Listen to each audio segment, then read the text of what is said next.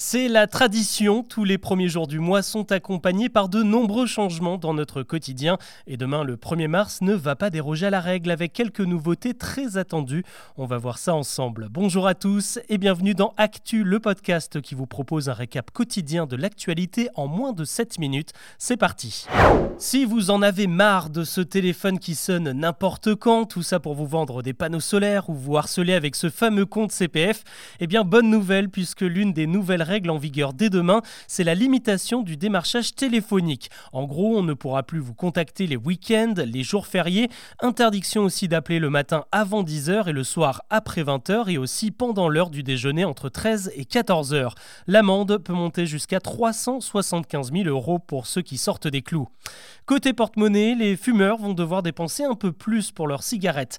50 centimes supplémentaires en moyenne sur les paquets de vin. Certaines marques vont d'ailleurs franchir la barre des 11 euros. La facture s'alourdit aussi pour le tabac roulé avec 1 euro supplémentaire. Je vous en parlais il y a quelques jours dans ce podcast, à compter de demain également, Total Energy va limiter le prix des carburants dans l'ensemble de ses stations. Au maximum, le prix du litre ne pourra pas dépasser 1,99€. En revanche, Total va mettre fin à sa ristourne sur le gaz et l'électricité à la fin du mois le 31 mars. Cette remise concernait les foyers qui consommaient le moins pendant l'hiver. À noter aussi la fin annoncée de la prime carburant pour le 31 mars également, un chèque de 100 euros destiné aux personnes les moins aisées qui travaillent avec leur véhicule. Il vous reste donc quelques semaines pour en faire la demande. Malheureusement, un autre avantage qui va subir quelques changements, celui-là dès demain, c'est l'accès au crédit d'action logement. Il sera toujours possible d'emprunter pour un achat immobilier, mais ça va devenir beaucoup plus compliqué puisque le taux du pré-accession va passer de 0,5% à 1,5%.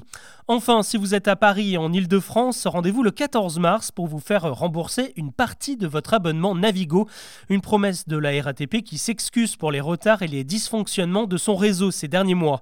Pour en bénéficier, il faut posséder un abonnement d'au moins 3 mois sur les 4 derniers mois de l'année 2022. Le remboursement va de 37 euros à 72 euros selon les cas de figure. L'objectif est simple, il veut éviter 6000 nouveaux cas de cancer chaque année en France.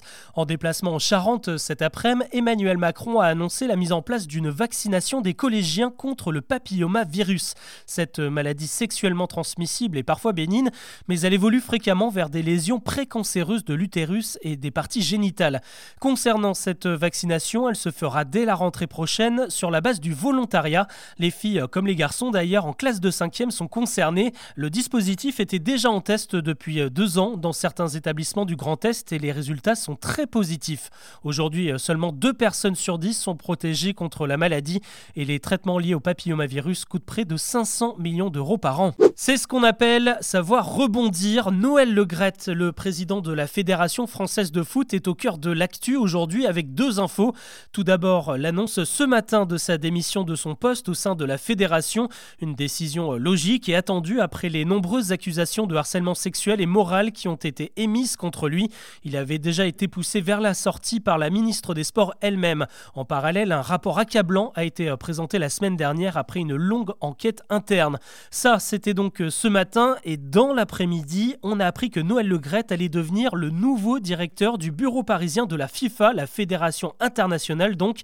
Les réactions ne se sont pas faites attendre, hein. plusieurs personnalités du monde du foot dénoncent une décision honteuse. Allez, puisqu'on parle foot, vous avez peut-être vu passer les résultats des trophées FIFA remis hier soir, une cérémonie qui récompense les meilleurs joueurs et joueuses de l'année. Chez les garçons, c'est Lionel Messi qui a été sacré après sa Coupe du Monde remportée en décembre. Il s'impose devant Mbappé et Benzema. Chez les filles, c'est l'Espagnol Alexia Putellas qui s'est imposé pour la deuxième année consécutive. Le prix du plus beau but de l'année, lui, a été attribué à Martine Olexi, un joueur amputé d'une jambe qui évolue dans le championnat de handi-foot. L'actu mardi, c'est aussi ce rebondissement dans l'enquête sur la disparition de Leslie et Kevin, ce couple dont on a perdu la trace depuis maintenant trois mois dans les Deux-Sèvres. Ce matin, on a appris l'arrestation et le placement en garde à vue d'un homme de 20 ans, un proche des deux jeunes qui leur aurait prêté la maison dans laquelle ils séjournaient avant leur disparition. Selon des infos du Parisien, la police a trouvé des incohérences entre les déclarations du suspect et ses relevés téléphoniques. La piste d'un règlement de compte amoureux est étudiée. Hier, je vous parlais du succès inquiétant des aides alimentaires qui ont vu leur nombre de bénéficiaires bondir l'an dernier en France. Eh bien, selon une information RTL aujourd'hui, le gouvernement prépare un nouveau plan anti-inflation en partenariat avec les centres de distribution de nourriture aux plus démunis. L'idée serait de mettre en place un réseau de collecte pour euh, récupérer les produits frais invendus dans les marchés et les grandes surfaces et les transformer en plats préparés, en conserve ou encore euh, en confiture. Ce système existe déjà localement, mais là on passerait à une échelle nationale. Le but, c'est de grossir les stocks des banques alimentaires et de nourrir 4 millions de personnes. 60 millions d'euros auraient été débloqués. La Tour Eiffel, le mont Saint-Michel, les pistes de ski dans les Alpes, bonne nouvelle, la France attire à nouveau les touristes selon un bilan de l'agence Atout France chargée de promouvoir le tourisme dans le pays.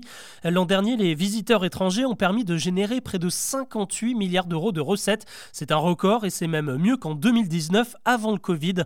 Autant d'argent pour les commerçants, les hôteliers et bien sûr pour l'État via la TVA et les impôts indirects. On peut remercier les Américains et les autres citoyens européens qui sont venus en masse. On les a connus un peu plus au top, les chefs. Une semaine avant l'apparition du nouveau guide Michelin, plusieurs infos ont fuité dans la presse et on apprend que plusieurs restaurants très renommés vont être rétrogradés et donc perdre une précieuse étoile. Grosse désillusion pour Guy Savoie notamment, qui va passer de 3 à 2 étoiles dans cette édition 2023 du Michelin. Guy Savoie qui a pourtant été sacré meilleur chef du monde pour la sixième fois consécutive en novembre dernier. Même sentence pour Christopher Coutenceau à La Rochelle. Coup dur également pour Michel Saran, l'ancien coach de Top Chef qui lui va perdre sa deuxième étoile. L'ensemble du palmarès sera dévoilé lundi prochain. Voilà ce que l'on peut retenir de l'actus ce mardi. Pensez à vous abonner si ce n'est pas encore fait. Je vous dis à demain.